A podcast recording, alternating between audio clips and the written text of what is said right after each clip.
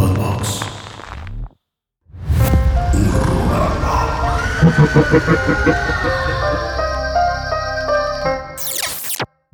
Saludos, bienvenidos al regreso.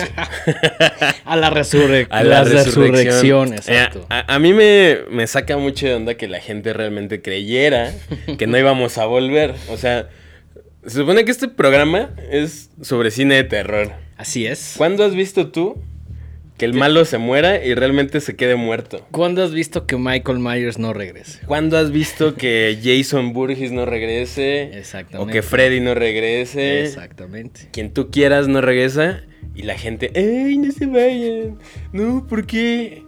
Sí, vamos a volver. Estuvo planeado desde el principio. Desde el principio, también la gente de Podbox eh, fue suficientemente inteligente como para decir, pues estos güeyes son los que más tráfico traen, más ganas le echan. No, no lo digo yo, lo dicen No, los, los los números, números. sí, yo, sí, sí. pues es que yo no invento eso. No, no, no. Y este, pues bueno, al final del día Podbox nos hizo por ahí una oferta que no podíamos rechazar y pues digamos que todo se dio para, Todo que, dio. para que estemos de regreso en, en esta tercera temporada de, de Horrorama, que ya deberíamos tener canal propio. Sí, Si eh, no- la idea es que esto ya lo estén viendo en su en, en el canal nuevo. O Sí. sea, estamos estrenando canal. También era, lo- era parte de como cerrar una especie de ciclo. Estuvimos teniendo la primera y segunda temporada en las en el canal de Podbox y se nos ofreció ahí la oportunidad de tener el propio canal, lo cual creo que va a facilitar muchas cosas. Y esto, este capítulo debería ya estar en teoría dentro de Su propio canal. su propio canal, aunque bueno,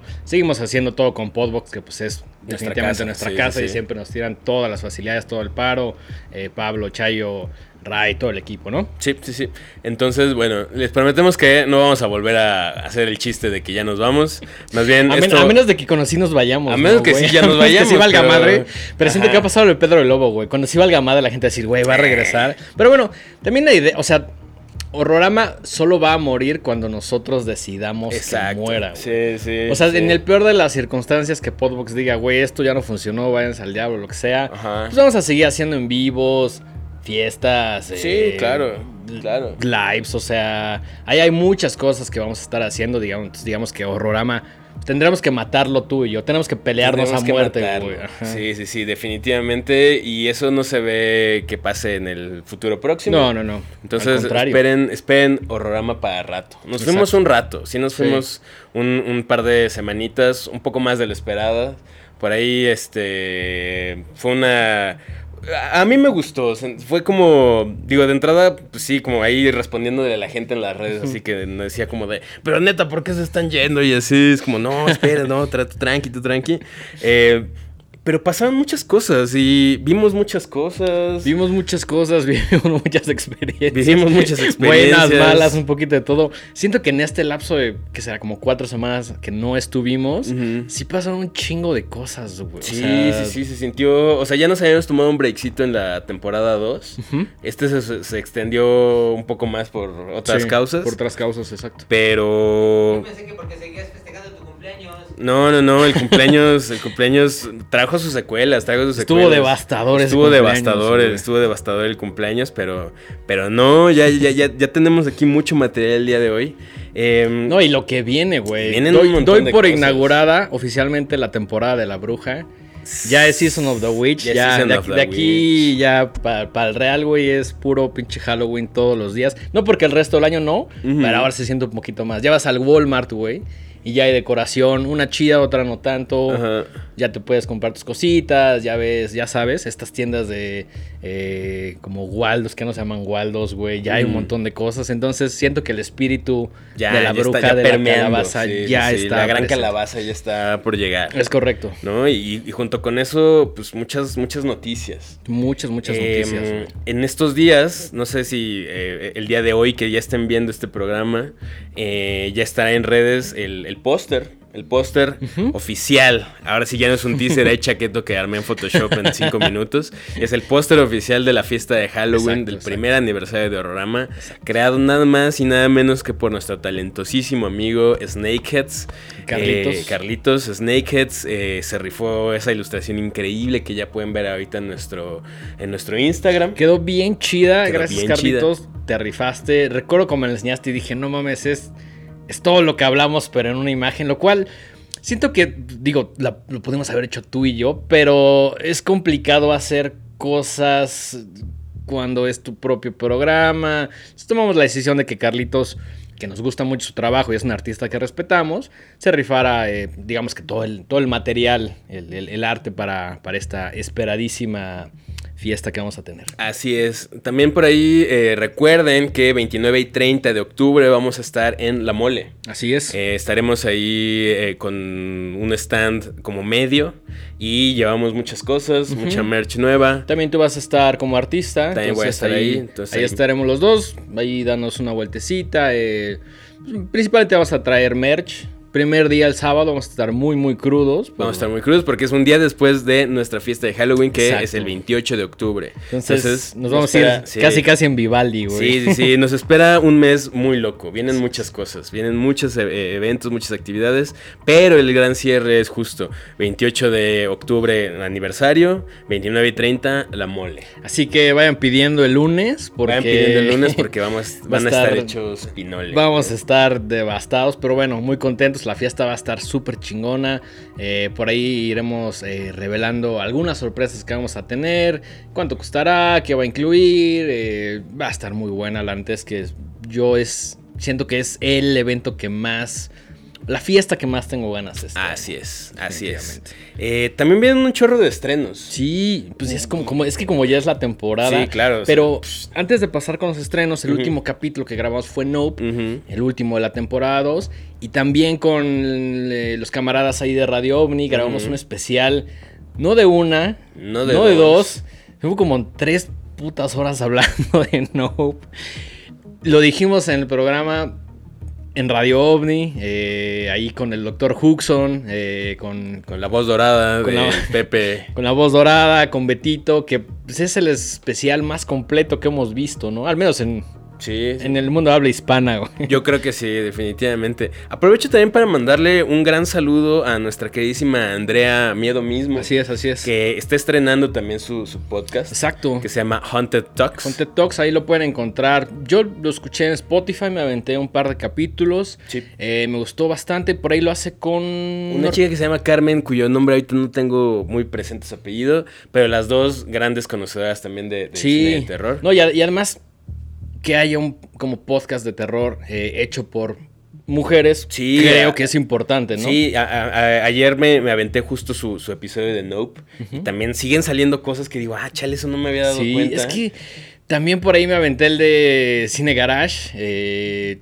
que también trae como otras cosas que no habíamos como pensado, que no estaban dentro del radar, pero que están chingonas. Y siento que es una película que conforme la ves, va sacando más y va sacando más.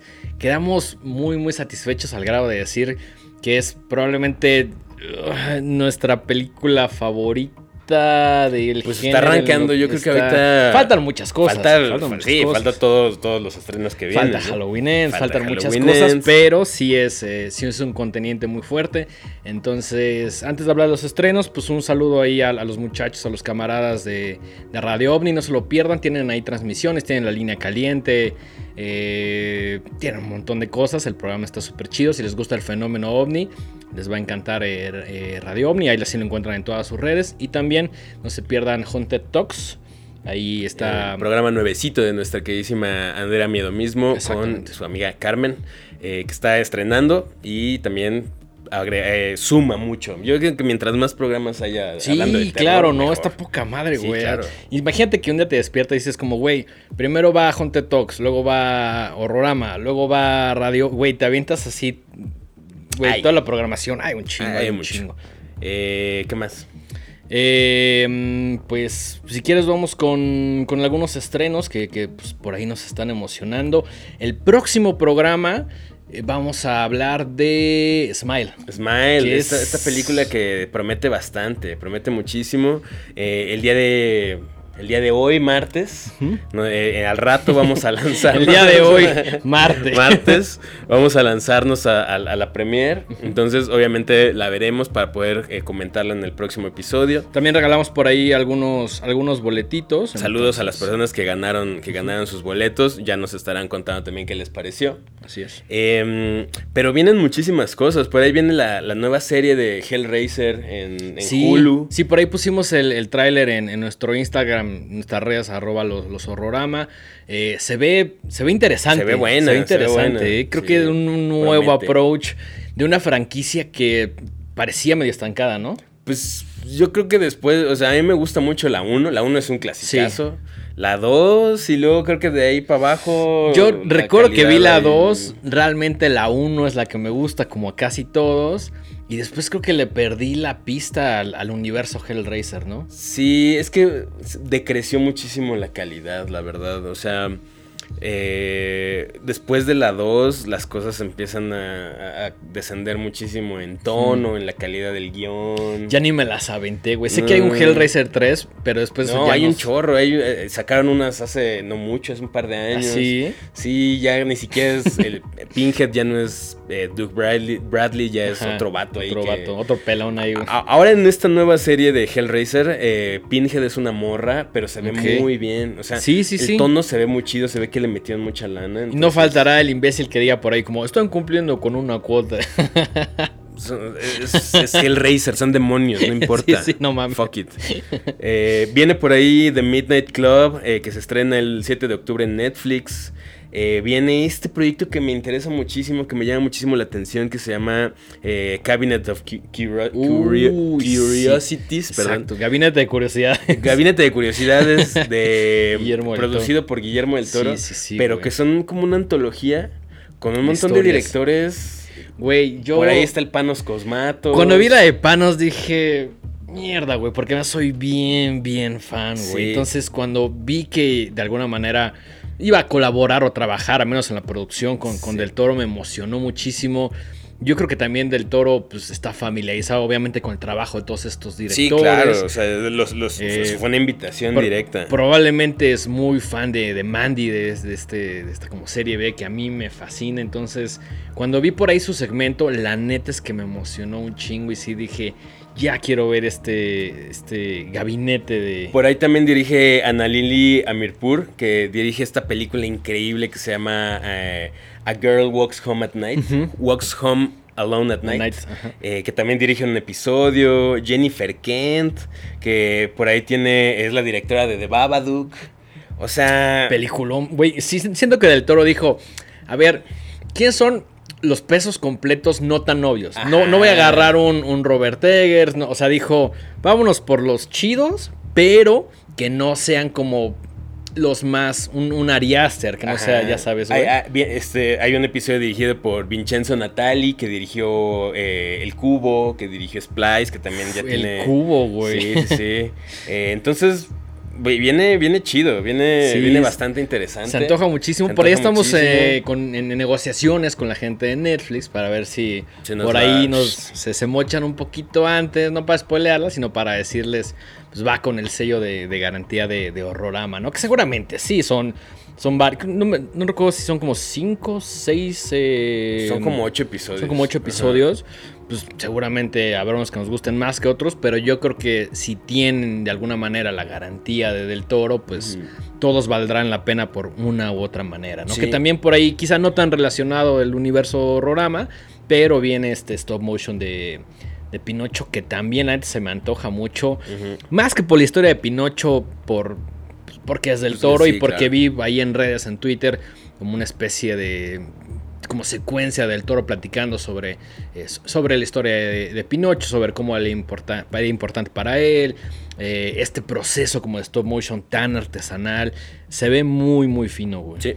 También hablando ahorita que decías de stop motion, viene Wendell and Wild, que es el regreso de Henry Selick.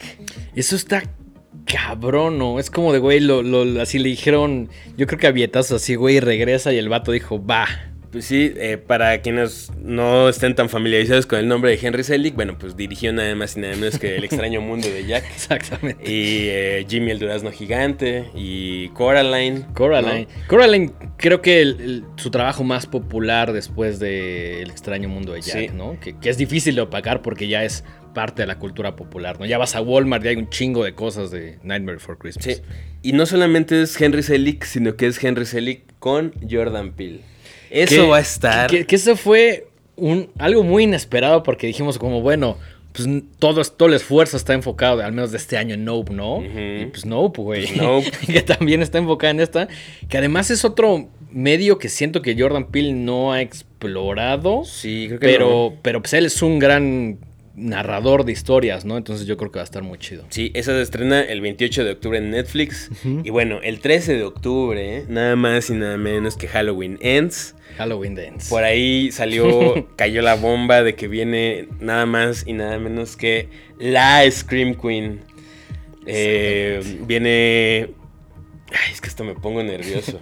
Güey, Eh, cuando me dijiste, me cagué, güey. O sea, Vamos a tener aquí en México a Jamie Lee Curtis, Ajá, ajá, eh, ajá, cortesía ahí de, de la bandita de Universal. exactamente. Los únicos que pueden hacer esto posible. Así no es como es. que a nosotros nos alcance para No, no, no, nos encantaría así echarle un fono a Jamie Sí, Lee claro, decirle, güey, te hacemos un espacio aquí para que vengas a ven a, contarnos. ven a- ven a cotorrear, pero sí, pues, no, no, imposible. todavía, todavía no estamos en esas ligas. Exacto. Todavía no, Todavía en no. algún momento, pero quizá por ahí exista la oportunidad de al menos tenerla de cerquita. Sí, sí, sí, vamos a hacer todo lo posible por acercarnos a fanearle a, a Jamie Lee Curtis. Le daremos su player oficial de Horrorama, Sí, eh, su libreta, sus pins, Todo, todo el le kit de el bienvenida, kit, ajá, el kit de bienvenida de Horrorama, eh, sus stickers y pues ahí eh, esperemos que se pueda hacer algo con ella porque pues es figura importante en el mundo del cine y en el terror, pues no se No diga. se ¿no? diga, sí. Entonces, bueno, eh, Halloween Ends estrena en México un día antes que en Estados Unidos, eh, eh, el 13 de octubre. Me encanta cuando eso sucede, güey. Cuando se alinean los planetas o en este caso Universal dice, güey, vamos a traerlo un día antes porque sabemos lo importante que es para México. Porque es un mercado cabrón de terror, güey. Me da gusto que ya se hayan dado cuenta de eso. Parecería que todo sucede en otros países, principalmente de Estados Unidos. Pero en México hay un chingo de fans. Así es. Eh, ¿Te parece bien, Dengue? Hoy traemos dos películas que les queremos eh, platicar.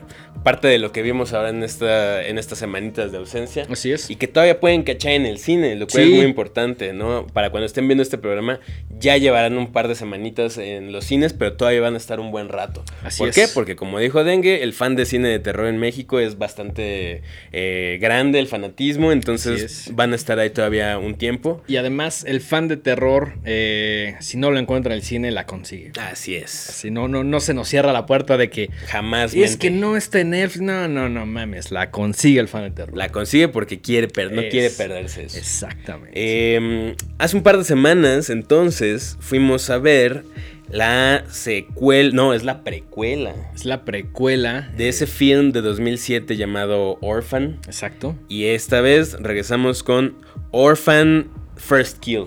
Orphan First Kill, que por ahí eh, nos invitaron. Fuimos por separado. Eh, al final del día los dos la, la vimos. Regalamos boletos. Regalamos boletos también, ¿eh? La neta nos estamos poniendo Estamos- bastante chidos. ¿Por qué? Porque los queremos. Ajá, como, eh, güey, estamos regalando boletos, es como, pues, güey, pónganse chidos, compartan el programa, échenle un like. Güey, neta, el- o sea, si ves un video que te gusta y no le das like, güey. Sí, es no como, sean- es no como si alguien te invita a tu así como una peda y no le dices como, oye, güey, gracias, traje unas chelas. Es como, Sí. o sea, Sí, pero Es- ¿saben qué? Miren, no importa, lo hacemos porque los queremos. sí, exacto. Porque la comedia de horrorama es chida. Sí, tam- que también, siendo realistas, que vean el video, que lo compartan, que lo Ah, comenten, bueno, que le sí, echen un claro. like, pues nos ayuda para ese tipo de cosas que no tienen que ver con el horror, que son los números. Es muy fácil. Ustedes quieren ir al cine, nosotros queremos seguirles regalando cosas. Compartan los videos, Exacto, recomiéndenlo, etcétera, para que las eh, distribuidoras nos sigan diciendo, ah, sí, tomo boletos. Exactamente, que quiero ir a Halloween Dance, muy fácil, pues sigue apoyando la comunidad de Horrorama, comparte, comenta por ahí, y para nosotros es más fácil que lleguen y nos digan, güey, ahí están unos boletos que seguramente van sencillo. a caer en sus manos. Sí, exactamente. Esto no como- ni siquiera es para Sí, nosotros, no, es para no. ustedes. Entonces, Exactamente. ayúdenos a ayudarnos. Exactamente, ¿no? exactamente. Bueno, regresando. Eh, Orphan, First Kill. Eh, la dirige William Brent Bell, que tampoco es ningún eh, novato. Tiene por ahí unas películas bastante medianas, pero no por eso malas, o, o que seguramente vieron. Por ahí dirigió The Boy, ¿la viste? The Boy. Ah, sí, ya sé cuál es. No, no la vi, güey. No se me antojó, güey. No está Y- tan buena. Y, fíjate que siendo muy honesto, Orphan First Kill también no me llamaba mucho la atención de ver el póster. Cuando vi el trailer y cuando ya salí la película dije, ah, claro, me gustó. Pero siento que el póster en sí o como la publicidad que manejaron, al menos a mí no me pareció tan atractiva. No fue algo que viera y dijera, güey, quiero ver esto próximamente, ¿no? Fue como, "Eh, pues a lo mejor por ahí podría verlo, pero si no, no pasa nada. Y al final fue todo lo contrario, fue una película que disfruté. Sí, y es que además, justo como decía, la primera es de 2007. Sí, es- Tiene yo, yo pensé que esa franquicia estaba, que ni iba a ser franquicia, güey, no, así no, como de, güey, pues eso pues, estuvo chido y ya fue, ¿no? Así es. Entonces, eh, cuando de repente anuncian otra. O sea, una película de Orphan, dije. Una precuela. "Achis, achis". Y fíjate que la, la de 2007 me gustó, pero. Sí. O sea, la, la neta es que la vi ese año que salió. Me acuerdo de varias cosas, pero tampoco es así como que la tenga súper presente, ¿no? Entonces, eh, la recuerdo con gusto. Eh, sí, sí es cine de terror, pero también hay como más medio thriller. Entonces. eh, Sí, creo que lo que sucede con, con esta ahora ya franquicia es que a veces se anuncia más como. Como que piensas que está más ligado al terror y como que se vende de esa manera. Pero yo la sentí justo como comentas, como más thriller, como un poquito más policíaca. Ujú. como ¿Tú viste la primera? Sí, vi la primera. Igual no tenía mucha re- recolección. O sea, sí recuerdo el reveal. El reveal es enorme en la primera. eh, pero no, no la tenía como tan presente. Y pues sí, en general es una película que me gustó y siento que sí se vende como, como una película más de terror cuando a mí se me hizo más thriller. Es que, es que creo que ya, ya o sea, el, el fan de, de terror la, la cogió. sí, ¿no? creo, Y- creo que si tuvieras que, si hubiera cajas así don- con, ya sabes, tendrías que ponerla como en terror. Sí. Pero pues la película es, tiene otras temáticas, ¿no? No, Sí. no es solo una cosa. Y fíjate que no solo eso, sino que creo que sí generó un, un- un gran número de seguidores, un cult following que le Ujú. llaman. O sea, por lo mismo de que era como una sola película como muy bien trabajada y así, como que yo pensé que nada más se iba a quedar como en eso. Sí. Y, y al final sí cosechó un gran número de seguidores que, que la tienen en un muy buen estima. Entonces yo creo que también con eso en mente, los productores y, y la gente detrás de esta película nueva dijeron, órale, hay que lanzarnos con, con una nueva historia. Y ahora estelariza de nuevo Isabel Furman. Que eso es de los principales atractivos de la película. En la primera, pues eh, Isabel Furman estaba muy morrita. Y bueno, esto ya no es ningún spoiler, ya tiene 15 años la película, pero bueno, el gran twist es que no es una niña, es una mujer de treinta y tantos años con un problema de enanismo glandular. Exactamente. Que lo que hace es que la- la- la- ella sigue envejeciendo, pero su cuerpo se mantiene como una niña y pues aprovecha esa, pues, de esa enfermedad para hacer de las suyas. Exactamente, para aportarse de la peor manera, ¿no? Así es. Entonces, bueno, pues Isabel Furman en ese entonces pues correspondía su edad con la de la niña, ¿no? Y ahora, más de 10 años después, pues ella es una mujer adulta. Sí, es una ¿no? mujer adulta, Entonces sí, era, sí, y, sí. y regresa al mismo papel. Que eso me parece muy importante, ¿no? Porque no- ese tipo de decisiones que tomaron como muy sabiamente decir, güey, necesitamos que sea ella, ¿no? Sí, sí, Para sí, que sí, funcione, sí. para que Sí, sea. claro, si no, no hubiera tenido el mismo Sigas impacto. con el universo, Porque- ¿no? Si algo es muy cierto es que Isabel Furman actúa muy chido y es muy carismática. Y este papel de Esther, eh, definitivamente, pues es, es como el que todo el mundo la ubica y, y- y lo disfruta. Se ve que Sí, disfruta ser, claro. ser, ser mala, ¿no? Entonces, eh, pues era parte de, la, de lo que a mí me da curiosidad. Así de, a ver, ¿cómo le, cómo le van a hacer? Siendo ya grande, pues para Sí, que claro, vea como claro, morrita, ajá. ¿no? Sí, sí, y, la neta es que se rifaron. Eh, el director eh, William Brand Bell explica que eh, querían usar lo menos posible efectos digitales. Sí hay tecnología de de-aging, de, de rejuvenecimiento, Ajá.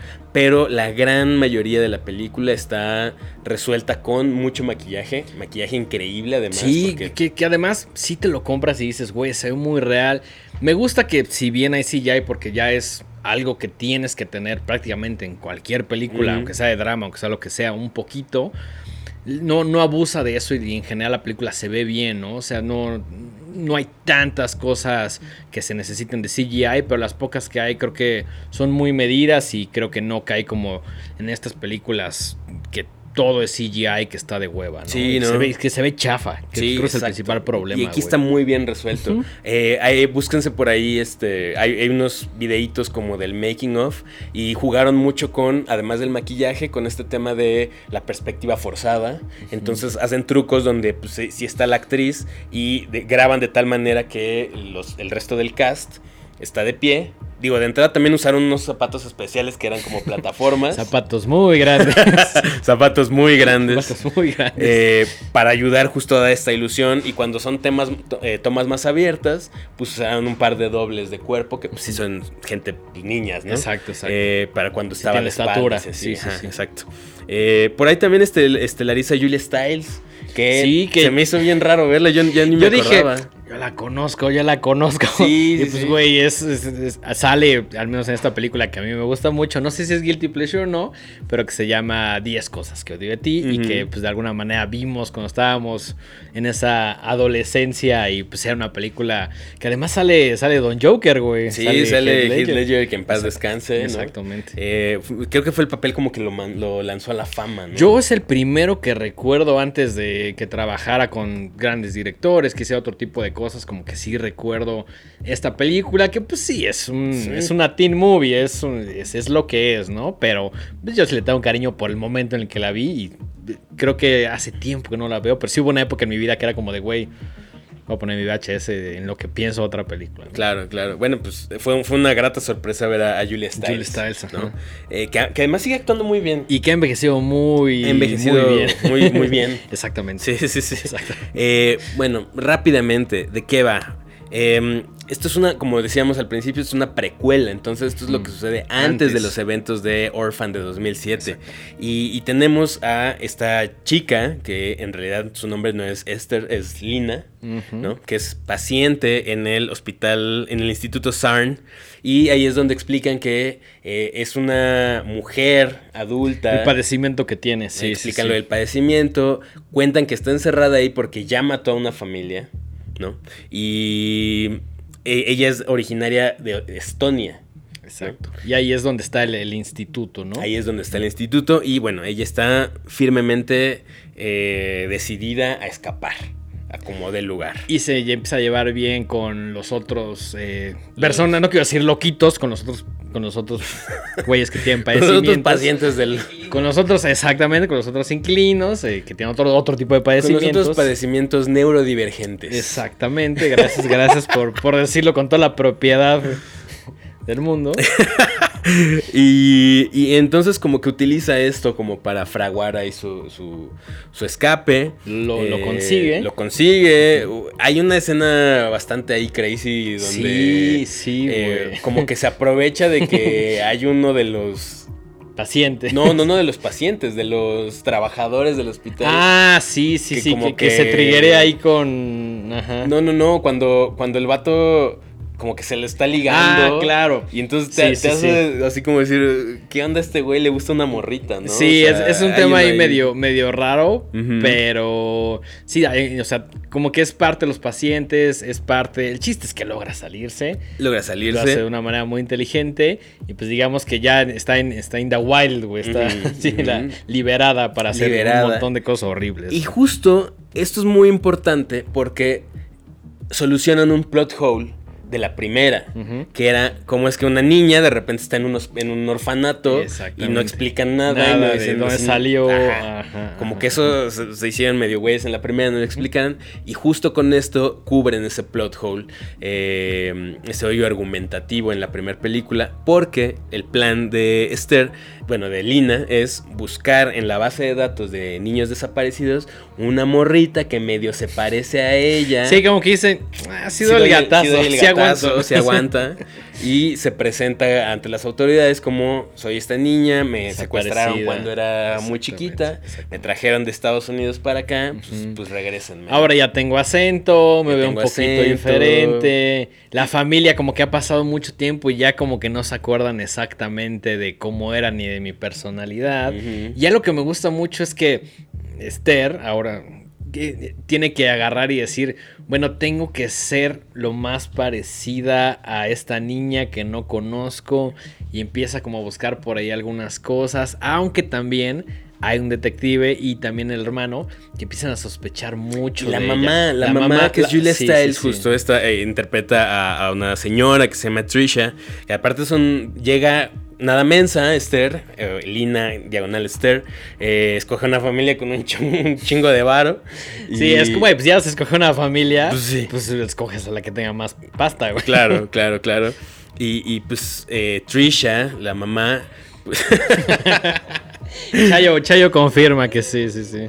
eh, empieza a detectar ciertos patrones de conducta ahí que, que, pues, como que no le machan, ¿no? No, y además como con este, supongo que instinto materno que dices, pues güey, me la cambiaron, pero me la cambiaron tanto. Sí, sí, sí, o sea, sí, sí. Y, y, pues la onda es que justo eh, Trisha tiene a su esposo y están atravesando ahí como una crisis a raíz de que pues no se han podido sobreponer de la desaparición de la niña. Así es. Y pues de repente llega el, el detective que está investigando el caso y le dice, ya apareció su chamaca, Aquí está. vamos a reunirlos. Exacto. Y bueno, a partir de este momento, si usted, eh, No queridísimo, eh, espectador, espectadora, espectadore, Radio escucha. radio escuche, Radio escuche. no ha visto eh, eh, Orphan First Kill, puede ponerle pausa a este video. Porque aquí empiezan Porque todos aquí los empiezan los spoilers. Spoilers gruesos. Advertidos están.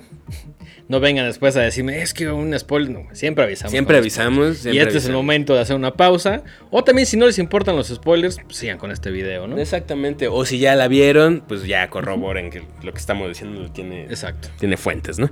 Eh, y esto es donde me gusta. Aquí es donde re- realmente la película deja de ser una copia de la original Ajá. y le dan un giro bastante original, me Sí. diría. O sea, Que yo al no menos- lo vi venir. Ajá, no, no, no. Es, es muy sorpresivo y creo que es parte de lo que más nos gustó de la película. Que no, que no sabíamos por dónde iba a ir y parece que en algún momento está como resuelto y se va a quedar así. Y empieza a dar un poco más como de zigzagueos, ¿no? La premisa de, de The Orphan, tanto la original como este, esta precuela, ya, ya es bastante loca, ¿no? O sea, ya es así como de. Es una niña, pero no es una niña, es una mujer adulta y es, tienen el enanismo. Es algo que al menos yo no había visto ni sabía de este padecimiento.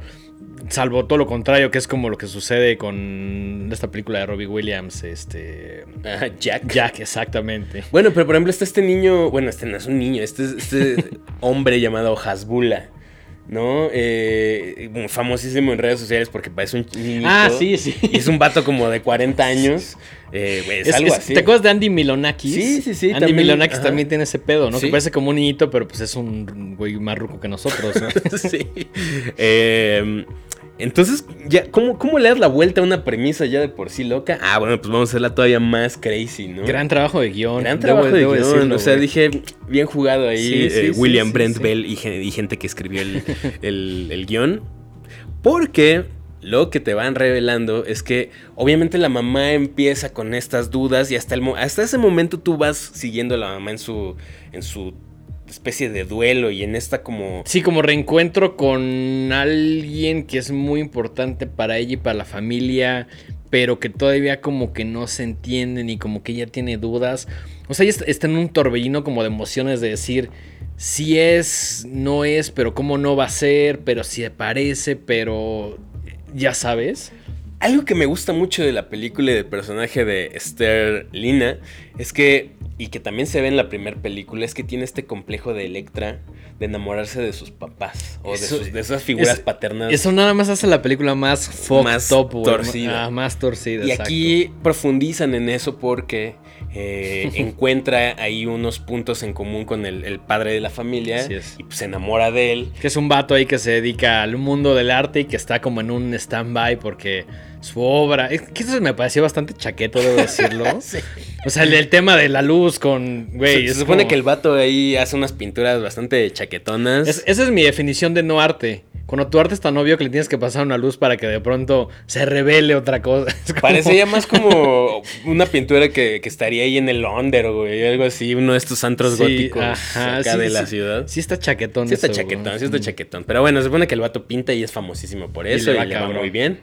Eh, que por otro lado, el mundo del arte y la gente con dinero, pues también compra cada porquería luego que Eh, lo no me visto. sorprende, Sí, no me sorprende claro, que, eso es. sea su... Así es el su mundo. trademark. Exacto, exacto.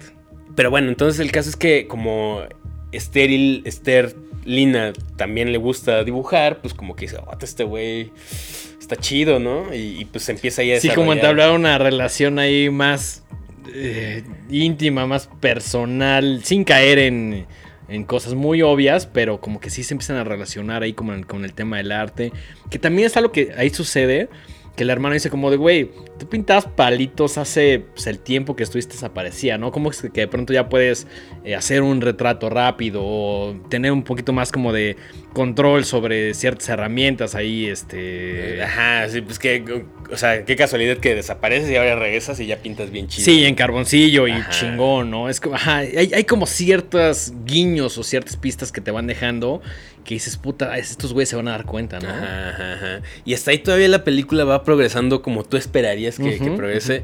Y entra este personaje eh, del, del investigador, un, un detective de, de- de la policía, que empieza a notar ciertas inconsistencias como entre la historia que cuenta Esther y bla, bla, bla. Y empieza a investigar más y más.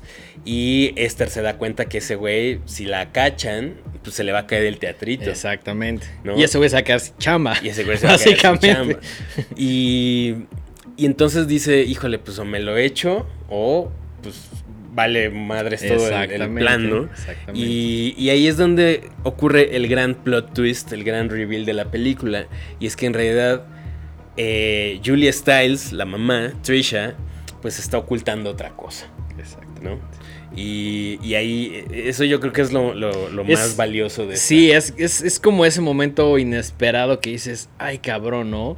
Es como que de pronto ya todos saben la verdad y ya es como una onda como de decir, como de control, como de decir, güey, a ver, yo jalo más, ¿quién va a jalar más? Este, una vez que ya se sabe toda la verdad, y sobre todo de la mamá que también tiene una historia ahí bastante, bastante oscura. muy oscura. No les Igual vamos o- a decir exactamente qué, pues porque no Igual o más oscura que la de Ajá. Esther, pues como que en ese momento donde ya todos saben la realidad, sí se vuelve como un forcejeo de a ver, güey. Si no quieres que te regresen a ese pinche país, este, güey, tienes que hacer... Coopera con esta otra onda, ¿no? exacto. Se vuelve, sí, se vuelve como un, como una lucha de poder. Se vuelve una lucha de poder y... ay, o sea, se vuelve muy interesante porque ya- entonces ya tienes... eh, o sea, eh, Trisha, la mamá, adquiere también un nivel de protagonismo y de antagonismo con, con Esther. Y ya sí, es una lucha de poderes, ¿no? Sí, como sí, como sí, bien dices. cual. Entonces es como de cómo van a resolver esto, ¿no? ¿Quién va a ganar en esta lucha de poderes? Y, y ahí es donde ya la película es un... así, Sí, sí, ya es una montaña rusa bien chingona. bien, ¿no? bien chida. Y, y creo que lo resuelven bastante bien. Ahora, ya en una opinión muy personal, a mí el último acto, ya el, lo último, último, último, no me encantó. Lo sentí medio apresurado y lo sentí como muy contrastante con lo muy bien que se había desarrollado la película. Esta la siento, el final se me hizo medio Correteado. correteado y hasta medio mal dirigido. Mm, Como que hay un par ahí de escenas que se ven medio chafonas. Sí, yo siento que la película en general me gustó, pero sí tenía como un ritmo que estaba disfrutando mucho. Y sí sentí como un poquito más atropellado el final. Siento como que no supieron esa parte únicamente, el, el- el último acto, como tomarse tanto su tiempo como para decir, vamos a darle una conclusión un poquito más chida, ¿no? Como que por ahí eh, faltó, pero para mí no fue algo que dijera como estas películas que dices, güey, gracias al final se cagó la película. En mi caso, no. Creo que se pudo haber resuelto de una mejor manera en cuanto a forma, no en cuanto a fondo, pero no tengo ningún problema con el final de alguna manera. Sí, y al final dejan la puerta abierta para probablemente otra película. Exacto. Quién sabe, ya no sabemos si vaya a haber una tercera Orphan. Yo creo que ya se va a convertir en una franquicia. Y mientras estén escritas, creo que no tengo ningún problema. Sí, sí, sí, mientras tengan este, estos giros de tuerca tan chidos. Que La idea original del padecimiento. O sea, si respetan todo eso, sí quiero ver más, más Orphan en el cine. Si no, pues, ¿para qué, no? Sí, y, y si no, si no sucede, creo que con esta, esta una, o sea, dos películas de la, de la franquicia está, está Sí. bastante bien. Sí, sí. Como dices, eh, creo que la mejor manera de disfrutar esta película es ir con cero expectativas. Sí. La neta, yo, Yo- no tenía, yo no esperaba gran cosa. No, no, in- incluso yo cuando la vi me dijiste, me va a gustar, debería verla. eh, y te dije, pues sí, o sea, y, y creo que saliste más satisfecho de lo que pensé que ibas a salir. Pensé que ibas a decir como, eh. Pero la verdad es que la película, al menos en la parte de guion, está bien hecha, ¿no? Sí, definitivamente. Entonces, bueno, vayan a ver eh, Orphan First Kill. Está, yo O creo que va a seguir en pusieron el, aquí La huérfana, el origen. el origen. El origen. Sí, no, Eh, no, no se dejen guiar tanto por el, el póster, por lo que hayan visto. La, la verdad es que la película vale. Fíjate que a mí me gustan mucho los pósters. Sí. El póster de la 1 es la cara de Esther de frente y está mirroreada, está como espejeada y es completamente simétrico. Es- sí, el, el de. Ajá, el de Orphan, el de 2007, sí está chingón. El de los nuevos me pareció un póster como muy. Pues como ambiguo, pero no ese ambiguo chido, sino como que agarraron una foto y dijeron, ah, pues este es el póster, ¿no? Pues va. O sea, como. Es que siento que le- a, mi, a- a mi parecer le da continuidad. Es como si en la primera tienes la cara de Esther, así que se ve, se ve rara porque es completamente simétrico. Pues, ¿cómo le das la vuelta a eso? Bueno, ahora es una toma de ella de espaldas, igual, completamente espejeado eh, y, y completamente simétrico. Y nada más ahí tiene pues, el título abajo y pues una mancha de sangre. A mí no me desagradó, como que de inmediato te mete en el mismo universo gráfico de la primera. Ah, que por cierto, algo que se me hizo bien raro y no sé si tú lo notaste, los primeros minutos de la película se veía como muy nubosa. Como que se veía muy opaca la cinematografía, como foggy, como neblinosa. Y dije, chale, esto se ve bien raro. Y a lo no mejor sé, era tu cine. Puede yo, ser. Yo no, yo no lo. O sea, a lo mejor estaba medio fuera de foco, no sé. No, porque se notaba como si hubiera mucha niebla en toda la película. Y dije, ay, si así va a ser toda la película, está medio raro. Luego se compone. Pero sí, al principio. O sea, se como la parte del instituto mental. Y un poco más. Ok, ok, ok. Pero bueno, no sé. Eh, ahí fue una cosa rara de Decisión de la cinematografía. Pero eh, bueno, regresando a, a lo que te decía de los pósters. Y que ahorita quiero hablar de eso también con la siguiente película que vamos a hablar. Uf, sí. Eh, a, mí, a mí sí me gustó el póster de la 2 porque siento que es el complemento perfecto con el de la 1. Me, me- o sea, me gusta que esté el personaje principal y que sepas que. Pero, híjole, hemos visto unos pósters Ah, no, bueno. cabrones. Sí, sí. y siento que este el póster no está tan a la altura de la película. Ok, ok. Esa es quizá mi única queja guion sugerencia, pero pues es- Bueno, vean la película, está vean la película Orphan First Kill, todavía en cines, eh, traída por la gente chingoncísima de Paramount. Paramount Exactamente. México. Que además este, nos invitaron muy amablemente. invitaron Muchas premier y Nos gracias. dieron boletos para que ustedes fueran a verla. Exactamente, exactamente. Bueno, pasemos a nuestra segunda película de hoy. El contendiente más fuerte, El güey. contendiente más fuerte. No solo de este programa, sino de, pues, me atrevo a decir, el resto del año, ¿no? es, es un contendiente muy, muy fuerte. Sí, o sí, sea, sí, sí, sí, sí, sí. Ahora, a ver, antes de, de empezar a hablar de esta película, quiero decir que es una película difícil de eh, platicar sin dar spoilers. Sí. Así que si no han visto Barbarian, Barbarian. que es la película de la cual vamos a hablar a continuación, pónganle pausa a este video, no investiguen nada. No, no, No, vean nada, no, vean trailers, no, vean absolutamente nada y láncense a verla porque mejora muchísimo la experiencia cuando sabes menos. Exacto, yo, eh, yo la vi el día de ayer, no tuve oportunidad de verla eh, cuando originalmente íbamos a grabar este programa. Y en ese chat que tenemos que se llama Horror Freaks con la señorita Andrea Miedo mismo, eh, yo como que les preguntaba, pues güey, platíquenme algo, ya la vieron, bla, bla. Me dijeron, no vamos a decir nada.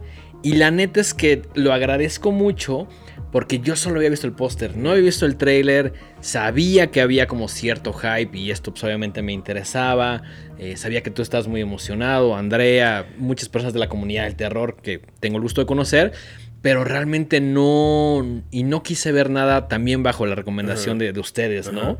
Así fue como llegué al cine ayer en la noche y me llevó una gran sorpresa porque creo que es, había visto el póster, pero el póster siento que a menos de que lo veas muy a detalle o ser, sepas ciertas cosas, no te revela tanto. Y es, este sí es un póster que creo que me gusta mucho. Uh -huh. Es que es que es como, o sea, sí lo tendré en mi pared, ¿no? Okay, Sobre todo después de ver la película, güey. Ahí te va, ahí te va lo que, cómo fue mi experiencia. Uh -huh.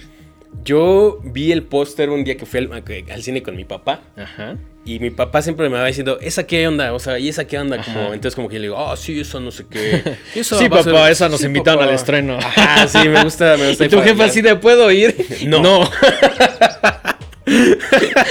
no, no lo disfrutarías tanto como nosotros. Exactamente, exactamente. Y entonces de repente me dijo, esa de bar, bar, bar, Bárbaro se llama aquí, ¿no? Ajá, Bárbaro. Bárbaro. Bárbaro. Bárbaro.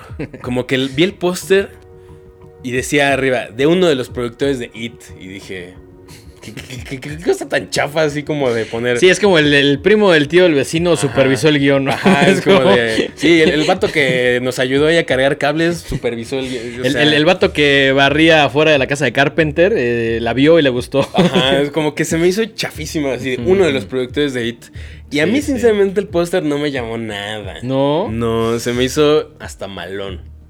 Ok, ok. Eso fue sí, lo primero que yo supe de esa película. Cosa de gustos, cosa y dije, de gustos. Eh. Luego vi el trailer cuando fui a ver. No me acuerdo qué película. Uh -huh. Y dije, ah, sí, no, definitivamente no la quiero ver. Se me hace una clásica película de morra contra vato malo que le hace algo. Ok. Que la secuestra o algo así. Ajá. Y seguramente va a estar ahí medio Como una especie de medio revenge movie. Como, o... Incluso como medio hostal, yo creía. Mm, así ok, como, ok, ok. Que tenía eh, como ese giro. Ajá. Ok. Eh, porque además vi que eh, uno de los protagonistas es Bill Skarsgård. Uh -huh. dije, ah, que es un gran gancho de alguna manera, sí, ¿no? Para y dije, ah, va a ser el malo y va a ser mal, así, va a estar loco y... Ajá, sí, sí, sí. Y además con los papeles que ha interpretado, principalmente el de Pennywise, como que dices, bueno, va a ser esto, ¿no? Uh -huh. Y no hay, no hay mucha posibilidad de que tenga otro tono a su personaje. ¿no? Exacto, exacto, exacto. Y luego, como que no, yo no vi mucha actividad en redes de eso. Por ahí vi una nota como que medio hablaba bien de ella, pero la neta ni la leí. Uh -huh. Dije, ah, X. Y el otro día mi papá me dijo, oye, vamos al cine, porque últimamente mi papá me está llevando mucho al cine porque estamos recuperando. Bien, eh, bien. ¿no? Todo bien, todo bien. Eh, me dijo, vamos a ver esta de Barbarie. Y dije, ah, pues órale. Güey, no hay un universo en el cual mi jefe me diga, vamos a ver Barbarie. mi papá La sí, cual sí envidio mucho de tu jefe, güey. Eh, eh, mi papá y yo nos encanta ir al cine chido, y chido. ver lo que sea, ¿no? Ah, Obviamente bueno. buscamos ver cosas chidas, pero pues sí me dijo, está esta de Barbarie, ¿quieres ir? Y yo, ah, pues sí. Vamos a ver qué tal. Vamos a verla, de sí, todas sí. maneras. No, nos habían invitado al estreno, pero por razones de fuerza mayor no se pudo, no pudimos asistir ninguno de los dos. Exacto. Entonces dije, bueno, pues de todas maneras la íbamos a ir a ver. Entonces, sí. órale, vamos a verla wow.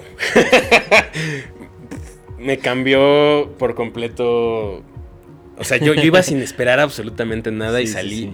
sumamente satisfecho. Yo, yo, te, yo vi cómo estabas muy emocionado y creo que fue, obviamente, además de que íbamos a hacer este programa y que mm. sí tenía cierta curiosidad de verla, pero fue uno de los motivos por los cuales dije, creo que sí tengo que ver esto. Uh -huh. Porque ya sentía que al menos la última semana había un hype muy, muy grande. Y más allá de creerlo o no, como que dije, bueno, quiero vivir la experiencia, estar en el cine, ver Barbaria. Eh, me llama la atención, ¿no? Sobre todo con, con recomendaciones, como te comentaba, cercanas. Uh -huh. Dije, bueno, esto es algo que, que, está haciendo mucho ruido y que tengo que ver al menos para decir si me gustó exacto, o no. Que exacto. al final del día sí me gustó. Sí. Dirige Zack Krager, uh -huh. que eh, escribe y dirige, de hecho, la película. Y... Eh, es su primer película de terror. Hizo, un- tiene muchas cosas ahí de televisión, comedia, ¿no? cosas que yo no he visto. Tiene un par de comedias ahí que la neta yo ni he enterado, donde son Sí. como muy independientes, ahí muy chiquillas. Eh, entonces es, es su primer película de terror. Eh, protagoniza Georgina Campbell, que tal vez la recuerden por ahí de unos episodios de Black Mirror. Exactamente, el de Hang the DJ. Eh, Bill Skarsgård, que bueno, también ya actor súper conocido. Señor Pennywise. Que resulta que es el productor. Por eso decía uno de los productores de IT, es él. Él, para no ponerse así de... Ajá. Que se me. eh, Ahora dije, ah, claro, güey. que- Sí, que- sí, es- no, no, no, no vas a hacer ese tipo de cosas en un póster, ¿no? Eh, y sale Justin Long, que a mí me cae muy bien, que yo no sabía que salía en la película hasta que ya vi la película, que también no es ninguna cara nueva para los fans del cine de terror. Sí. Sale ahí en Jeepers Creepers, sale en Tusk, sale en Drag Me to Hell. Que por ahí se dice que va a haber un Tusk 2, ¿eh? No por sabía. ahí se dice, espero que no. Espero que no. yo No, la primera, güey, paréntesis, vean Tusk, es una maravilla. Ya hemos hablado de Tusk, ¿no? Sí, creo que sí, creo que sí. Eh, y bueno, si, si, si usted, como les decía, si ustedes no han visto nada, perfecto, vayan a verla sin saber absolutamente nada y pónganle pausa en este momento a este video. Advertidos están, Sí. ahí está el spoiler alert, no vengan, No, contactamos después, sí, no. pongan pausa. YouTube está inteligente, que cuando ustedes regresen del cine y le pongan play se va a quedar en este instante. Exactamente. Eh, el trailer te da una partecita de lo que tra- trata la película. Que tú no lo viste el trailer. Yo no vi el trailer, a la fecha no lo he visto y si lo vi no lo recuerdo. Y qué bueno, güey, Qué porque me, gu- me gustó, sobre todo con este tipo de películas, como llegar muy en blanco de haber visto el póster, medio tratar de descifrar, pero fue como decir, vengo en blanco completamente, ¿no? Sí, ahora, las productoras tienen esta manía horrible de contarte la película en un tráiler, que se me hace chaquetísimo. ¿No? Y, y- y- y es como de, güey, si la idea es que ven- vaya a ver tu película, ¿por qué me cuentas la mitad? Y, o sea, como que muchas veces ya sabes qué va a pasar exactamente nada más viendo el tráiler. Sí, es, es la película resumida, ¿no? Lo cual me parece el tráiler más chaqueto Y del más mundo, flojo y es Sí, como de, es una decisión súper floja por parte de las distribuidoras o los productores o los que sea. Ahora, debo decir que generalmente los directores no siempre tienen control sobre el tráiler, ¿no? Eso es cierto. Como que llega el güey que pone varo, el productor, eh, quien sea, y dice como, pues este es el tráiler, ¿no? Y a veces el director dice como, no, no, no, pero es que esto revela mucho, no quiero que este sea como la- lo primero que se conozca la película, y dice, pues güey, te la pelas, ahí está el tráiler, ¿no? Y justo eso pasa con este tráiler, como que la vi, vi y no se me antojó, porque dije, ah, ya sé de qué va, ya sé de qué va. Sí, sí, sí. Resumido, y esta es como, eh, digamos, la premisa principal de la película. Llegan, eh, llega eh, esta chica eh, Georgina, Georgina Campbell, que interpreta el papel de Tess, Tess Marshall. Tess Marshall, a un Airbnb. Y resulta que ya está ocupado el Airbnb por otro vato que se llama. Kid, interpretado por Bill Skarsgård. Exactamente. Resulta que las dos personas apartan el, el mismo lugar eh, al mismo tiempo y entonces empieza como una clásico, un clásico thriller de aquí hay algo raro, ¿no? Sí, y, además como que te da esta idea de que primero está Kid, está, eh, está, está como en esta casa y como que ya está, pues como que lleva un ratito ahí, como que está descansando, echado en la hueva, de pronto llega Tess como en la noche, ahí con una lluvia Ajá, horrible. como muy cliché, ¿no? Intenta contactar al güey del Airbnb, obviamente no le contesta. eh, y, y por ahí como que dice, bueno, voy a tocar, se encuentra con Kid adentro. Y que le dice como, oye, pero pues en lo que consigues un hotel o algo así, porque vienes a una entrevista de trabajo, ¿por qué no pasas? Y aquí sucede algo muy interesante porque el director, Zach, leyó un libro de no ficción que se llama The Gift of Fear, que pues, son, son como este tipo de cosas que se les recomienda a las mujeres como de red flags, Exacto. ¿no? Que es como de, esta es una red flag, esta también. Y en esa, en esa primera parte, el director como que agarra y dice, voy a meter todas, Todas, las red flags todas. que pueda. Así como, este güey me ofrece el chupe. Este güey me va a decir que me quede en sillón. Este primo, primo, va a querer que me quede. Y luego para verse buen pedo va a decir, se va a quedar en el sillón. Chingos, todas las red flags que existen, podría decir al día de hoy, están en esa, en esa situación. Sí, y es como el cliché de las películas de terror, ¿no? Es como de todas las malas decisiones que podrías tomar, las vas a tomar. Obviamente esto es para que la historia avance. Pero uno que está acostumbrado a ver este tipo de historias... Sí, dice dices, "Ah, güey, Clásico, ajá. ¿no? Se va a quedar. Ah, clásico, el vato va a sacar el chupe. Ah, clásico, le va a decir, no, pues tú te duermes aquí, yo me duermo acá. Ajá, o- se la va a estar medio a ligar y como que van a entablar una relación. Que, cosa que sí sucede, ¿no? Sí. En algún momento como que el Tess está así muy de, no, pues este vato, bueno, te, bla, bla. Corte a... La morra como que ya está interesada y es como de, ah, mira, pues no estás tan pendejo y ya, ya está, me parece un poquito atractivo, atractivo, de sí, alguna sí. manera. Sí, sí, sí. Eh, y de hecho, por ahí, por ahí leía que, que esto inauguraba una nueva, una nueva categoría de, de- de subgénero, que Ajá. es Airbnb Horror. que fíjate que yo dije, ay, qué, qué mamada, pero dije, no mames, pues sí es cierto. O sea, sí, y que además siento que es algo que funciona porque pues somos, es muy generacional. De nuestra generación para abajo, incluso un poquito más arriba, ya no nos quedamos en hoteles, nos quedamos en Airbnbs por To- diferentes me- razones. Me, acuerdo ¿no? que, cuando empezó con esta onda de los Airbnbs, que yo le decía a mi mamá, no, pues que me voy a quedar en un, Air- en un Airbnb. Y me decía, ay, no, ¿cómo te vas a quedar en una casa, no? O sea, como que no, no, no, le, no le gustaba la idea. Después o- descubrimos que estaba más chido porque puedes escoger si te quedas en un lugar muy caro, en uno un poquito más económico, por dónde. Siento que ya hay más beneficios y por eso creo que con en algún sus momento. pros y sus contras. Exactamente. Porque, por ejemplo, cuando uno va a un hotel, que muchas películas están ambientadas en hotel, The Shining, etcétera, pues ya sabes que vas a ir a un lugar donde todos los cuartos son iguales, donde te espera cierta calidad en el servicio. Exacto. Pero cuando llegas a un Airbnb, es una casa. Puede no pasar tu- cualquier cosa, güey. No es tu casa a la cual, la cual conoces a la perfección y sabes dónde está todo. Y este, sino llegas a una casa de alguien más y quién sabe quién se ha quedado ahí. Que a veces hay como instrucciones de, por ejemplo, así de, este, no, se, se cae un poco el agua del grifo o para prender el boiler y el wifi, o sea, sí es una casa, pero no es tu casa. Hay, puede haber secretos con los cuales no sepas que están ahí, ¿no? Exacto, exacto. Y, y, pues es llegar como a una intimidad rara, porque sí es para ti, pero...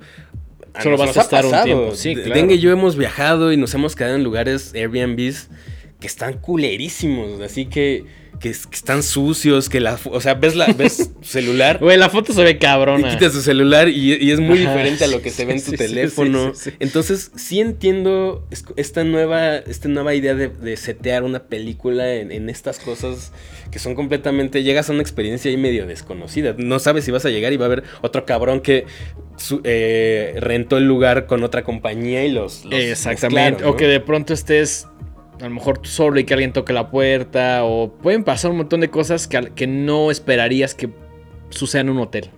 Exactamente, exactamente. Eh, y entonces, regresando al tema de la película y regresando al tema de los spoilers, pasa este primer acercamiento, como que dices, bueno, a lo mejor el malo realmente no es tan malo, ¿no? A lo mejor, Ajá. a lo mejor es un buen tipo, en realidad, a lo mejor es un Es- vato decente. Es un buen tipo, es un vato decente. Parecería que no, por, por cómo sea la circunstancia. Pero, pues, sí vemos que de alguna manera, como que con Tess logra pues, hacer una dinámica ahí de respeto, de llevarse bien. Aunque la primera parte, como que sí dices, este güey está tramando algo. Sobre todo por el contexto que ya tienes de, de- del actor, ¿no? De Sí, Bill, güey. Es sí. como de este güey. Y, y del tipo de película que sabes que vas a ver. Exactamente. Dices, ah, o sea, nada más estás esperando el, en qué momento el güey va, Exacto, va, va a sacar el cobre y va a hacerle una culerada a esta morra, ¿no? Que una de las cosas que más me gustan de esta película es que parece muy obvia y te dice como, mira, esto va a ser obvio y al final no lo es.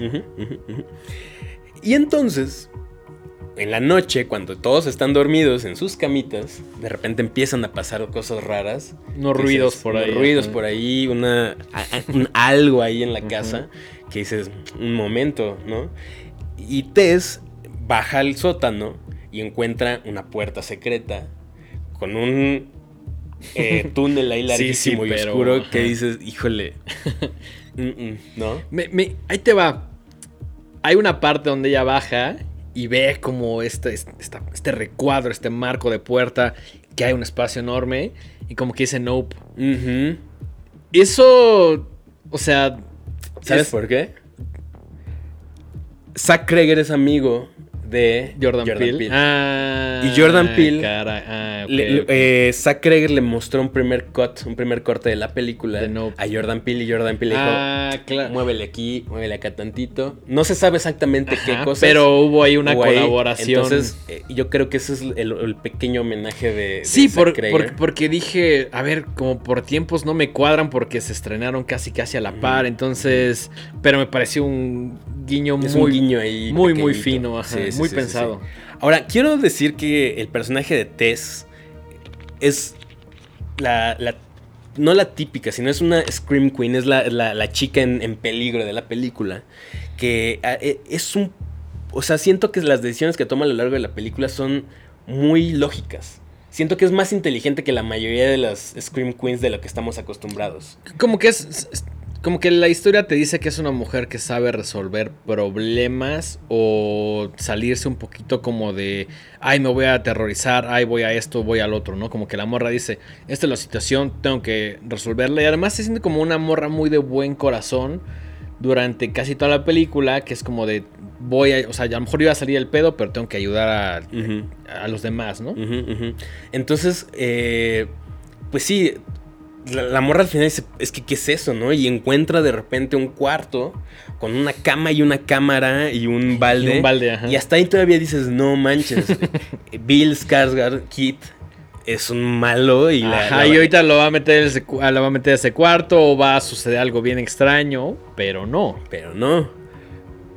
Resulta que Kit sí era un buen tipo y baja a investigar con ella. Ajá. Y ahí pasa el primer gran giro que dices, no lo ves venir. güey. No, no, no, para, venir nada, para nada, para nada. Y sí güey. tenemos que...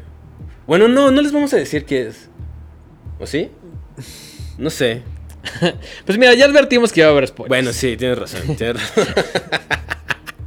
bueno, sí, es que sí, es que si no, no podemos seguir comentando. Es que película. es necesario para el resto de la película. Es necesario para el resto de la película. Bueno, se encuentra una un ente, una, Una cosa- una cosa, una mujer Muy, muy a la rec, ¿no? muy a la rec, muy desfigurada, medio Ajá, deforme, como flaca y flaca y larga, Pelo largo, ajá, sí, sí, sí. y agarra a los dos, ¿no? Y, y los y, y cabe decir que estos últimos, bueno, estos, estos 15 minutos ante, ante esta última parte, yo sí estaba así como de, ¿qué va a pasar? ¿No? O sea, dije, a ver, no, no tiene sentido que esto sea una película común y corriente de, de ah, sí, él era el malo en realidad. ¿no? Sí, Porque claro, Ya, ya, ya está muy avanzada como para caer en eso. Exactamente. ¿Qué va a pasar? Y esto creo que es la mayor. eh, no sé, la, la- la mejor característica de la película. A mí, toda la película. Yo sí soy, a diferencia de que ya, nos ya, ya les ha dicho que él prefiere. Yo apago mi cerebro y es como, si tú me dices que esto es esto, yo lo voy a creer y no va a estar dudando. Yo solo estoy como en la experiencia. Mike es todo lo contrario y creo que muchas personas allá afuera son todo lo contrario, que sí están como pensando, como tratando de. tratando de descifrarlo antes de que acabe, cosa que a mí no me gusta hacer, pero a ti sí. Sí, yo ya, ya, ya, lo, ya veo las películas así, ¿no? Y entonces a mí toda la película estuve así de, ¿qué va a pasar? ¿Qué va- cómo, cómo le van a dar la vuelta? ¿Qué va Sí, a suceder sí, a sí, sí. continuación? Y esto se me hace también de las cosas más chingonas de la película. A partir de que sale este personaje y que secuestra a los dos, hay un- una división de radical en la película. Sí, que por ahí yo la vi en el, cine, te digo, en el cine el día de ayer y había muchas personas que decían como, ¿qué pedo? Ya acabó, que te da, te da esa, esa impresión por unos segundos, ¿no? Y ahí empieza la historia de, de AJ, ¿no? Ajá, que interpretaba por Justin Long. Y no solamente eso, sino que incluso hay un cambio en el, en el tono de la película. Ajá. Estos primeros 45 minutos son muy serios, son muy sombríos. Y de repente se vuelve hasta medio cómico todo lo que Sí, está como. Ajá, como una película medio coming to age que sale ella como en este convertible pasaban a muy bien. Y es como. Está cantando, va cantando una canción súper tonta. Y, y como que dices, eh, ya no estoy entendiendo, y creo que es obviamente el, el punto del lector que digas, como de, güey, ¿cómo pasé de punto A a punto Z, no? O sea, es, es- Sí, es un brinco muy es grande. Un brinco muy grande que dije, wow, qué chingón, ¿no? Eh, cosa curiosa, la película está ambientada en Detroit, lo cual también es. Siento que Detroit se vuelve un poco un personaje de la, de la o, al, o al película. menos las calles y la casa, ¿no? Sí, no, no sé si están familiarizados, pero Detroit fue una ciudad con mucho auge eh, industrial, era una ciudad donde se ensamblaban coches durante Sí. muchas décadas y de repente la economía hizo que la ciudad se fuera al demonio y está abandonada, está sucia, está, es peligrosa en gran cantidad de, de sectores de, de- de este, de esta ciudad y ahí es donde pasa todo esto, ¿no? La casa, eh, esta casa donde ocurre todo, que dicho sea de paso está ubicado en una calle que se llama Barbary y por eso, por eso se llama así la película. Ajá. Eh, esta casa está en un barrio peligrosísimo. Pero peligrosísimo. Pero o sea, gacho. para hacer el gabacho sí dices, ay cabrón. Sí, porque de- de- siempre nos pasa que vamos al gabacho y te dicen, esta es la zona face, y dices, ay cabrón, quiero vivir aquí, güey. Bueno, ahí sí no quieren vivir. Sí, no. no. O sea, hay vagos, hay drogadictos, hay estas casas abandonadas ocupadas por puro eh, junkie eh, metanfetaminoso, ¿no? Puro Eh, pandillero Puro pandillero loco. Y, y resulta que la casa es propiedad de AJ, de- Exactamente. de, Justin Long, que además está acusado, es actor en la película y está acusado de violación. Exacto, que es como un yuppie ahí que, que tiene como diferentes negocios, obviamente se dedica como a actuar. Le dicen, oye, güey, pues mientras lo que va su coche, en su convertible, le hablan y dicen, oye, güey, pues tenemos un pedo. La actriz con la que hiciste tal escena, eh, por ahí te está sacando como algunas acusaciones de que hiciste algo que no debías de hacer. Y el güey está así como de puta, ¿y ahora qué hago? Entonces va a contratar abogados y además quiere como una contrademanda. Pues el chiste le va a salir como en 140 mil dólares, un chingo de dinero. Y empieza a decir, bueno, ya estoy en este pedo, tengo que salir de él. ¿Cómo voy a conseguir dinero? Y pues se acuerda de este Airbnb y dice, bueno, voy a, voy a quedarme en él, voy a ver si de alguna manera lo puedo vender. Pero para venderlo necesito como tratar de agarrar como todas las medidas y, em- empieza a buscar, ¿no? Como eh, todas estas casas, propiedades que tienen como un sótano, eh, aume- aumentan la plusvalía del lugar y pues se da cuenta de que medio sí, de que medio no. Y pues regresa al Airbnb, se da cuenta de que hay gente habitándolo o que hubo porque encuentra maletas. Pues, eh, están todas las pertenencias, de, de estos eh, personajes que, que pasaron en la primera mitad de la película. Y ahí es cuando dice, pues, ¿qué, qué onda, no? O sea, y, y fíjate que se, es, o sea, se me hace una película muy actual por, por todo lo que estamos Sí, viviendo. es muy ¿no? contemporánea. Sí, sí, sí. Y, y también me gusta, o sea, ahí en algún momento, también de una manera muy chida, te cuentan un poco la historia de este Airbnb y la gente que ha vivido en él. Y, y es, es muy chido porque justo no solamente ves cómo Detroit en algún momento fue una ciudad muy próspera, sino te, dan, te van, es, es una- un comentario sobre el capitalismo depredador y, y cómo todo lo, lo que toca lo hace cagada. Así es. Y, y la clase media y la clase obrera y el tipo de gente que habita en esas, en esas casas. Sí, como los contrastes, contrastes que existen, esta época de, de gloria de, de Detroit, que pues, como mencionabas es una ciudad muy industrial y que también es por ahí eh, el, el famoso Detroit Rock City, la ciudad del rock, ¿no? Eh, y entonces, en, en esto que comenta Dengue, de, de AJ yendo a medir a- para saber cuánto puede evaluar su casa y venderla, Un personaje bastante torpe, ¿no? bastante torpe. y de una manera muy simpática. y- ajá, pero y- al mismo tiempo sabes que el güey es un de la verga. Sí, o sea, como que es estos güeyes que es como. Que, que es como medio tonto, pero no es tan tonto y sabes que es una mala persona en el fondo y como muy ventajista y como que cualquier oportunidad le quiere sacar eh, algo a su provecho. Y definitivamente es un personaje con el cual lo ves y dices, me está cagando la madre, pero también es un poco gracioso, güey. Lo cual es muy inteligente por parte del director porque te crea cierta empatía con él. Ujú. Pero al mismo tiempo, o sea, terminas empatizando con él porque dices, pobre güey. Pero también dices, híjole, pero en la vida real jamás te, me gustaría No, no, güey, no, así, para nada, ¿no? para nada. Sí, no, no, no. Eh, y, en, y en su investigación de, de- de la casa, pues encuentra estos... eh, que, que todas las medidas de, de protección que tomó Tess antes, este güey le valen pito Sí, y- no, este güey no tiene ni idea. no Agarra tiene su. idea, anda ahí midiendo con su flexómetro todo Ajá. y encuentra estos túneles y encuentra, a- se vuelve a encontrar con este ser y, y- y- y huye de él. Y ahí es donde de repente se vuelve a encontrar con Tess, que, que Tess no está muerta. ¿no? No estaba muerta, nada más está prisionera. El que sí eh, cuelga los tenis, pues es Kid, ¿no? Ujú. Eh, y bueno, a, a partir de ese momento, pues la película intenta contarte cómo ellos quieren escapar, ¿no? Eh, antes de eso, Kit se encuentra, digo, te- eh, AJ se encuentra un cuarto más, donde se aparece un señor como también todo viejo, horrible. Ajá. Y, y- y ahí también te das cuenta. Ahorita voy a hablar un poquito de eso, pero el vato encuentra un montón de cintas de VHS. Sí, de VHS de- etiquetados. ¿no? ajá, etiquetados con las descripciones de mujeres que han que el vato te da a entender que ha secuestrado, violado Y filmado. Ajá, y filmado, ¿no? A lo largo de quién sabe cuántos años.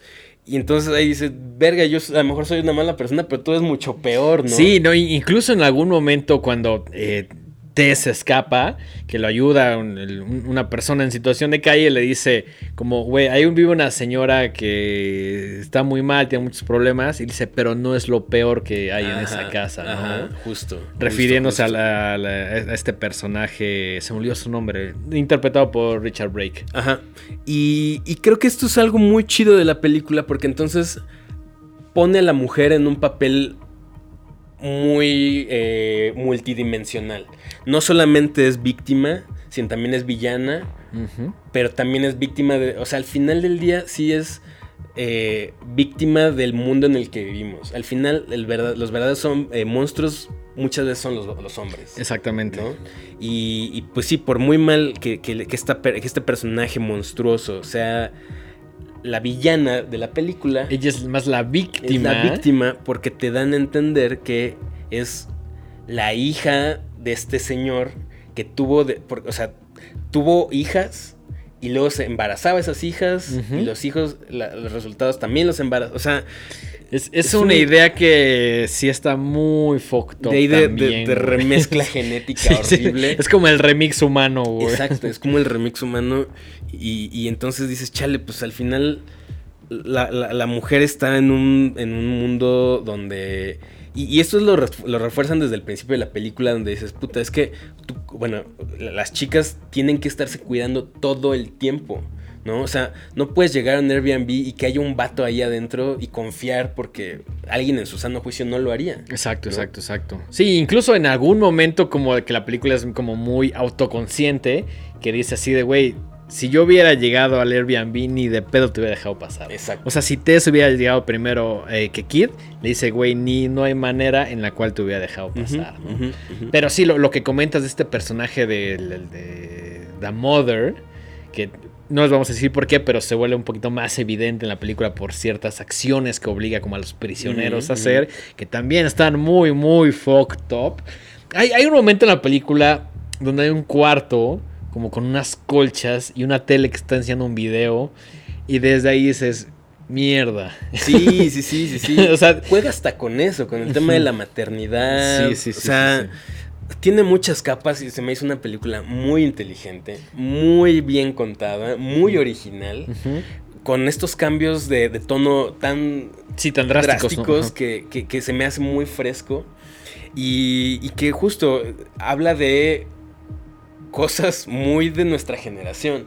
O sea, es como todos nosotros que creemos que dominamos la tecnología y todo, ajá. estamos a la merced del el caos. Sí, ¿no? y, que, y que además, gracias o por culpa de las herramientas modernas, piensas que todo debe salir como se te dice que va a salir. No estás pensando en eh, todos esos detalles que pueden salir mal y que obviamente salen mal porque pues vivimos en un mundo con N cantidad de posibilidades, ¿no? Sí, sí, sí, sí. Un- uno cree que porque lo tiene en su aplicación y lo tiene en su teléfono, eh, Ah. está bien. O porque tiene un número de contacto, vas a marcar y alguien te va a responder. No. no. no, sucede así en, en, en- en this day and age, güey. Exactamente. Eh, por ahí había un comentario de mm, en, en- en los lanzamientos eh, de prensa de- del director que decía, sí hay comentarios, hay un montón de cosas, pero no se enfoquen tanto en eso, no se claven. Quiero que la película sea más como una experiencia, como, eh, como una suerte de montaña rusa que vas a vivir en el cine. Eh, sí está pensada como más en el entretenimiento que en el discurso social, que Claro. sí lo tiene. Sí, sí, pero el hecho como, güey, no se claven en tanto Porque en para eso. nada está. o sea, no, no, es, no, no crean que por lo que yo mencioné ahorita eh, hay un. es aleccionadora. ni No, para ¿no? nada, para nada. O sea, es una película de diversión. Sí, O sea, sí, es tal para cual. irla a pasar bien, para pasársela muy chido. Le decía a Dengue que a mí me recordó mucho como estas películas ochenteras de, de casas abandonadas. Ajá. Por ahí se me, me recordó un poquito a La gente detrás de las paredes de. Wes Craven, People Under the Stairs, a Hills Have Eyes, Hills Have Eyes, eh, medio también Rec. medio rec por medio, este personaje. este- Me recordó a eh, La casa de los mil cuerpos. de Rob Zombie. ¿no? Por ahí ciertas escenas y ciertos ambientes medio locos, medio extraños. Sí, co- como esas situaciones que de pronto te presentan en la cámara y que dices. No Es- sé por qué está esto, pero está muy jodido. Está muy güey". jodido, ¿no? sí. Eh, por ahí tiene su toque de humor que, si bien eh, el, el referente inmediato es justo Sam Raimi, últimamente hemos visto cómo Jordan Peele lo, lo utiliza mucho para contar una historia de terror con detalles cómicos. Sí, como para que no sea pura tensión, ¿no? Como Ajá. para dar esos espacios de, de- de que te pueda reír un poquito, o que te saque como de onda decir, debería o no reírme de esta situación, ¿no? Sin caer en el comedy horror. Sí, no, O no, sea, no. no. no es una comedia, más bien tiene momentos cómicos tensos, ¿no? O sea, que, que te sacan de la, de, de la onda y es como más bien un recurso para continuar con la narrativa y, y sorprendente en la siguiente Que, escena, ¿no? que a mí siempre me gusta esto de que veo una escena y digo, no, no sé cómo reaccionar, porque sí es medio humor, pero está pasando algo muy trágico, pero que, que empieza como a jugar mucho con, con- con lo que ya conoces y a cómo vas a reaccionar, ¿no? Entonces, pues bueno, no les vamos a decir qué más sucede, ya contamos suficiente. Eh, Vayan a verla, regresen y déjenos en los comentarios lo que opinaron, lo que si les gustó, si no les gustó, si estamos bien pendejos, si realmente dijeron sí. eso sí estamos, eso sí atinaron". estamos, güey. Exacto. Eh, pero vayan a verla antes de que la quiten porque no sé cuánto tiempo más va a estar Barbarian en... Sí, en- no, no creo que esté... mm, Yo le calculo un par de semanitas más. Quizá por la temporada la van a dejar 15 días más, pero no creo. Creo que la semana fuerte fue justamente la pasada. Eh, y pues obviamente la ven, va a haber menos funciones, la van a empezar a quitar los cines. Entonces eh, vayan a verla. Está en el cine comercial. Yo fui a, eh, a Cinépolis, que es la franquicia que nos gusta a los dos. Entonces, está en el cine comercial. No sé si está en la cineteca, pero definitivamente no va a durar mucho tiempo. Y sí creemos, en esto coincidimos, que es una película que se disfruta más en el cine, ¿no? Sí, y, y si por ahí de repente ya no la cachan en el cine, no creo que tarden mucho en ponerla en plataformas. ¿no? Entonces, pues bueno, eh, creo que con esto podemos ir cerrando el episodio de hoy. Sí, sí, ¿No? por ahí este, me gustaría enviar algunos, eh, algunos saludos. Eh, que, que en el capítulo de Nope, no sé si esté eh, padre o no, pero casi todos comentaron sobre la despedida de Horrorama, la, la- la- supuesta despedida. La muerte falsa. La muerte falsa. eh, que bueno, pues ya como dijimos, no, el programa no muere, hay una nueva El temporada. vive, no muere. Exactamente. Eh, entonces, enviar algunos saludos a David Zárate, a mm, Pedro Miguel Cervantes, a Bianca Samara, a Hugo, a Claudia Escobar, a Luis G, a Soar Murillo, a César Luna, a Eructitos del Cine, que por ahí siempre están pendientes, Hija de la Luna, chingos de comentarios, Mariana Balcázar, Carlos Martín, Mauricio Quintanilla. Eh, gracias a todos por sus comentarios. No nos vamos, aquí continuamos. También abrazo fuerte a la familia Ledesma. Este. Y pues creo que son todos los. Son todos los son com- todos los los, saludos. los- los saludos, comentarios. No se preocupen, aquí al menos otra temporada sí la terminaremos. Sin problemas. Eh, recuerden que tenemos la fiesta de Halloween. eh, la mole.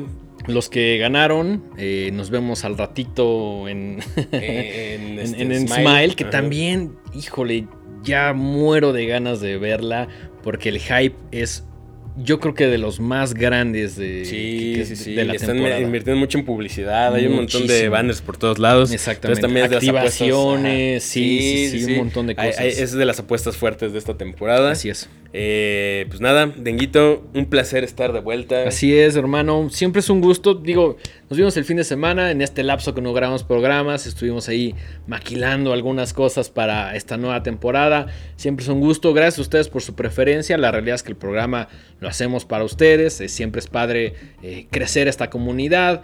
Eh, y pues creo que es momento de despedir el programa del día de hoy.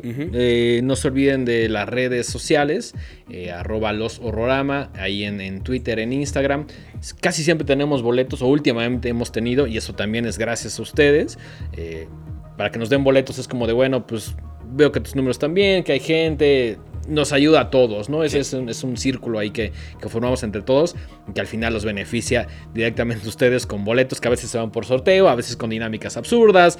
El chiste es que ahí está, ¿no? Así es. Entonces, eh, Mike, tus redes sociales personales. Yo estoy como Mike-Sandoval- y arroba Miguel Sandoval en Twitter. La primera fue en Instagram. ¿Tus redes? Arroba el dengue, tanto en Twitter como en Instagram. Ahorita no estoy muy activo, pero pues mensajes sí puedo responder. Y pues siguiente capítulo platicamos de Smile. De Smile y lo que se acumule. Exactamente. Esto fue el primer episodio, temporada 3, Horrorama. Nos vemos en el siguiente. Hasta la próxima. Adiós.